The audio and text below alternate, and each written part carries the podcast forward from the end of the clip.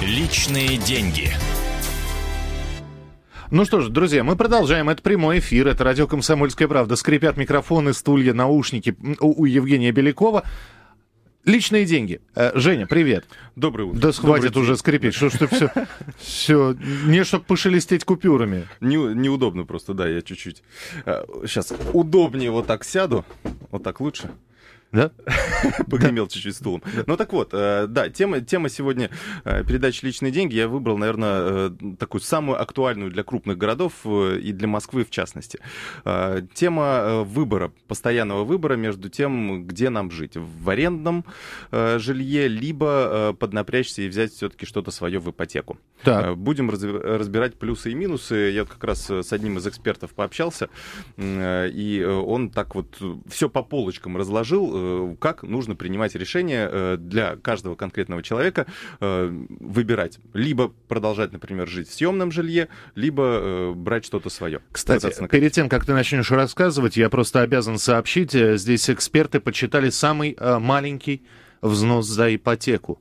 То есть они взяли, сколько среднюю стоимость квартиры, они взяли среднюю количество лет, на которые берется ипотека, и вычленили самый маленький взнос. Так вот, если вы берете э, ипотеку на квартиру сроком на 15 лет, и это не хорошо застроенное Подмосковье, это э, новые постройки в новом Подмосковье, минимальный платеж 16 с половиной, по-моему. Это, а, это для... месяц, ежеме... Э, ежемесячный платеж, да.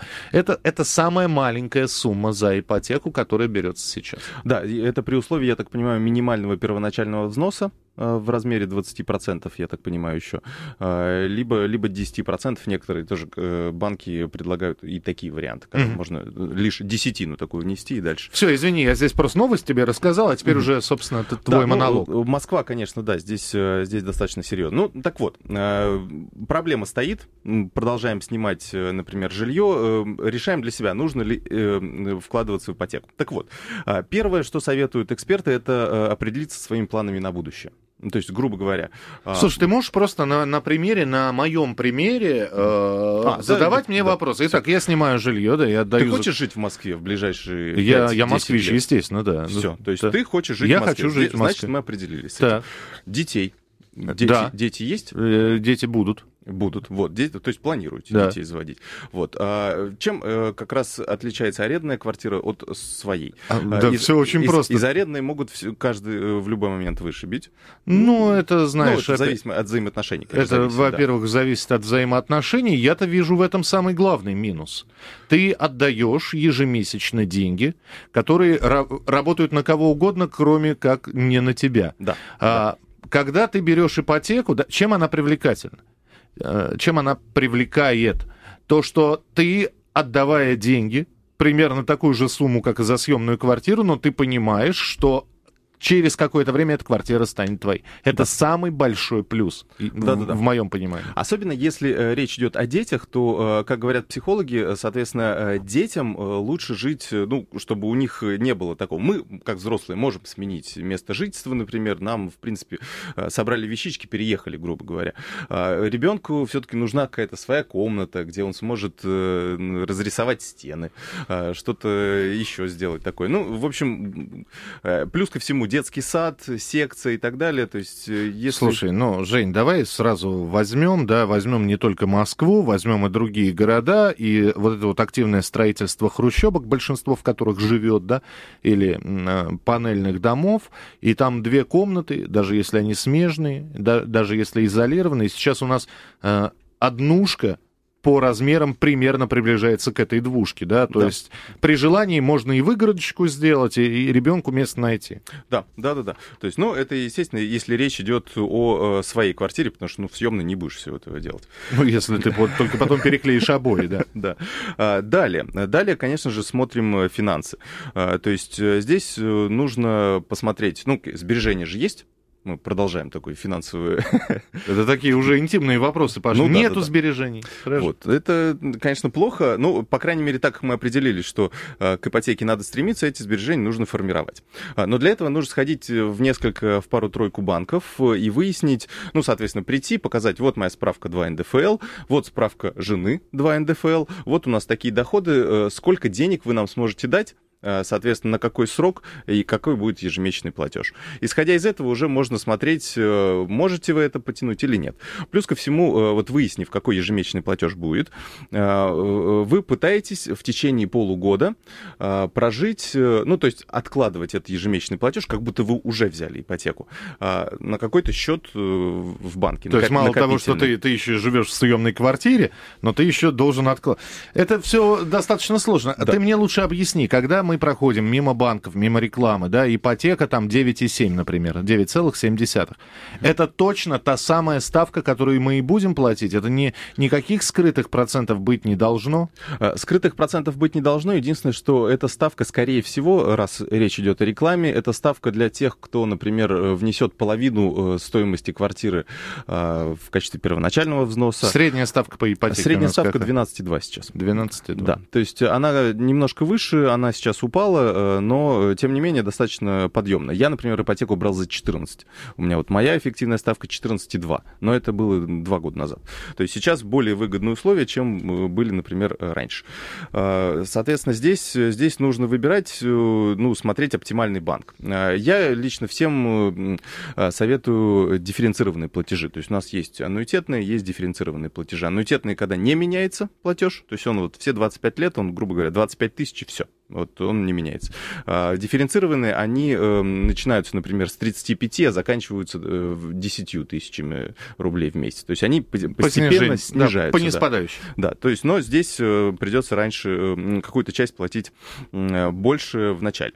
Э, так вот, э, с, этим, с этим мы вроде разобрались. Э, далее, далее, э, как вот как происходит финансовая консультация обычно, э, то есть чтобы нам найти первоначальный взнос, более-менее такой приемлемый, более-менее большой, есть что-то продать? Ну, как, как в этом самом, как кот Матроский. Человеческая почка считается?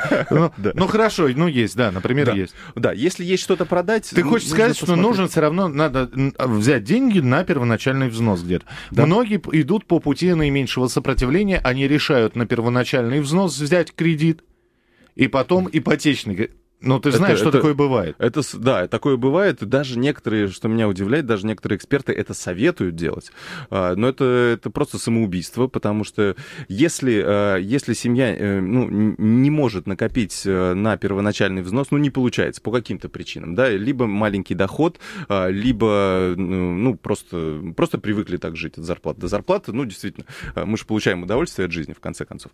Вот, но, тем не менее, если э, получается, что у нас такая двойная нагрузка, то есть и нужно будет выплачивать ипотечный взнос, э, например, на 80% от, э, от той суммы, э, за которую покупалась квартира, а 20% это будет еще потребительский кредит, по которому ставки раза в два как минимум выше, то здесь нагрузка будет просто огромная. И, ну, наверное, наверное, не стоит так делать, потому что это первый путь к банкротству. Потом лучше... Многие советуют делать такой ход конем, то есть сначала э, купить в кредит что-то маленькое.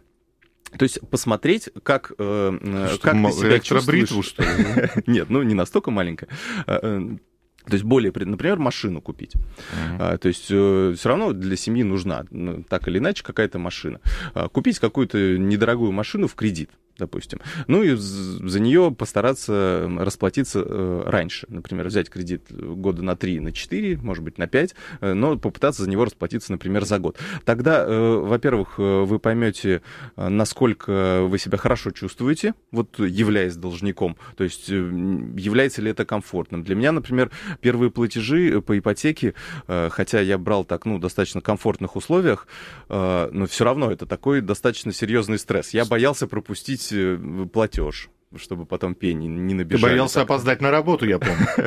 Ну, чтобы, не дай бог, там... А, у меня другой вопрос, который может возникнуть, просто у нас не так много времени в эфире. Жень, скажи, пожалуйста, вот человек выплачивает достаточно активно свою ипотеку. Все нормально, и он выплатил уже, ну, грубо говоря, две трети квартиры или больше половины. Мгм. И вдруг этот финансовый поток, прекра- неважно, финансовый кризис, которым нам пугают, нас пугает еще что-то, человек попадает в больницу. Вот. э, банк может забрать квартиру. Да, если мы просрочили платежи, то банк, так как квартира находится у него в залоге, банк имеет право забрать эту квартиру, э, реализовать ее на открытом рынке, соответственно, погасить себе э, долг, который остался невыплаченным банку, и, соответственно, остаток отдать уже клиенту. Ну, если речь идет о том, что клиент выплатил уже больше половины, то, скорее всего, какая-то часть все равно останется ему. То есть э, у меня есть некоторые знакомые, которые в кризис им пришлось продать квартиру, э, ну, грубо говоря, э, банк продал им квартиру, у них еще полмиллиона осталось своих денег. Но ну, банк продает по каким ценам? Он по ликвидационной стоимости продает э, вот, то, что оценщики делают, ну и, соответственно, от ситуации на рынке. Э, Конечно, э, э, плохие банки, они занижают эту стоимость, ну, соответственно, чтобы получить более высокую прибыль, ну, там еще плюс какие-то бывают махинации, конечно, но в большинстве случаев, конечно, они продают ну, процентов на 10-20 ниже рынка, чтобы побыстрее ее продать, потому что, ну, банку, банку время здесь важнее. А, Так вот, э, для того, чтобы избежать этого, то есть какие могут быть э, ситуации? А, Во-первых, нужно обязательно, вот помимо того, что выплачивать, например, э, кредит вовремя, плюс желательно, конечно, досить, гасить его досрочно, ну, какую-то часть все равно пытаться откладывать. А, В этом плане поможет очень хорошо налоговый вычет, то есть у нас вот 260 тысяч рублей мы можем от, получить от государства в качестве налогового вычета если мы, эм, соответственно, покупаем квартиру, э, плюс проценты. И э, обязательно, конечно, должен быть резервный фонд. То есть мы оставляем, ну, грубо говоря, там 5 своих месячных доходов семьи мы откладываем на депозит в банке. Это такая страховка на случай как раз кризиса э, или чего-то, какой-то другой форс-мажорной ситуации. Жень, скажи, про ипотеку ты опубли- оп- опубликовал, да, уже в У комсомоле? нас, у нас есть целый раздел, и, э, подраздел ипотека в разделе экономика нашего сайта kp.ru. Там у нас э, три, э, три статьи в неделю выходят, там сейчас огромное количество материалов, там можно То есть можно посмотреть. прочитать, можно свои отклики и вопросы задать. Да, А, Обо мне, всех нюансах, да. а мне осталось только сказать, что в целом, по данным аналитического центра инди- индикаторы рынка недвижимости, по итогам октября цены на жилье в Москве и Подмосковье остаются в хорошем плюсе, хотя цены на недвижимость в регионах растет быстрее, чем в Москве. Вот так вот. Евгений Беляков, а, новости экономики, ипотеки, ну и прочих финансовых дел. Я Михаил Антонов, эфир на радио «Комсомольская правда» продолжается, никуда не уходите. Личные деньги.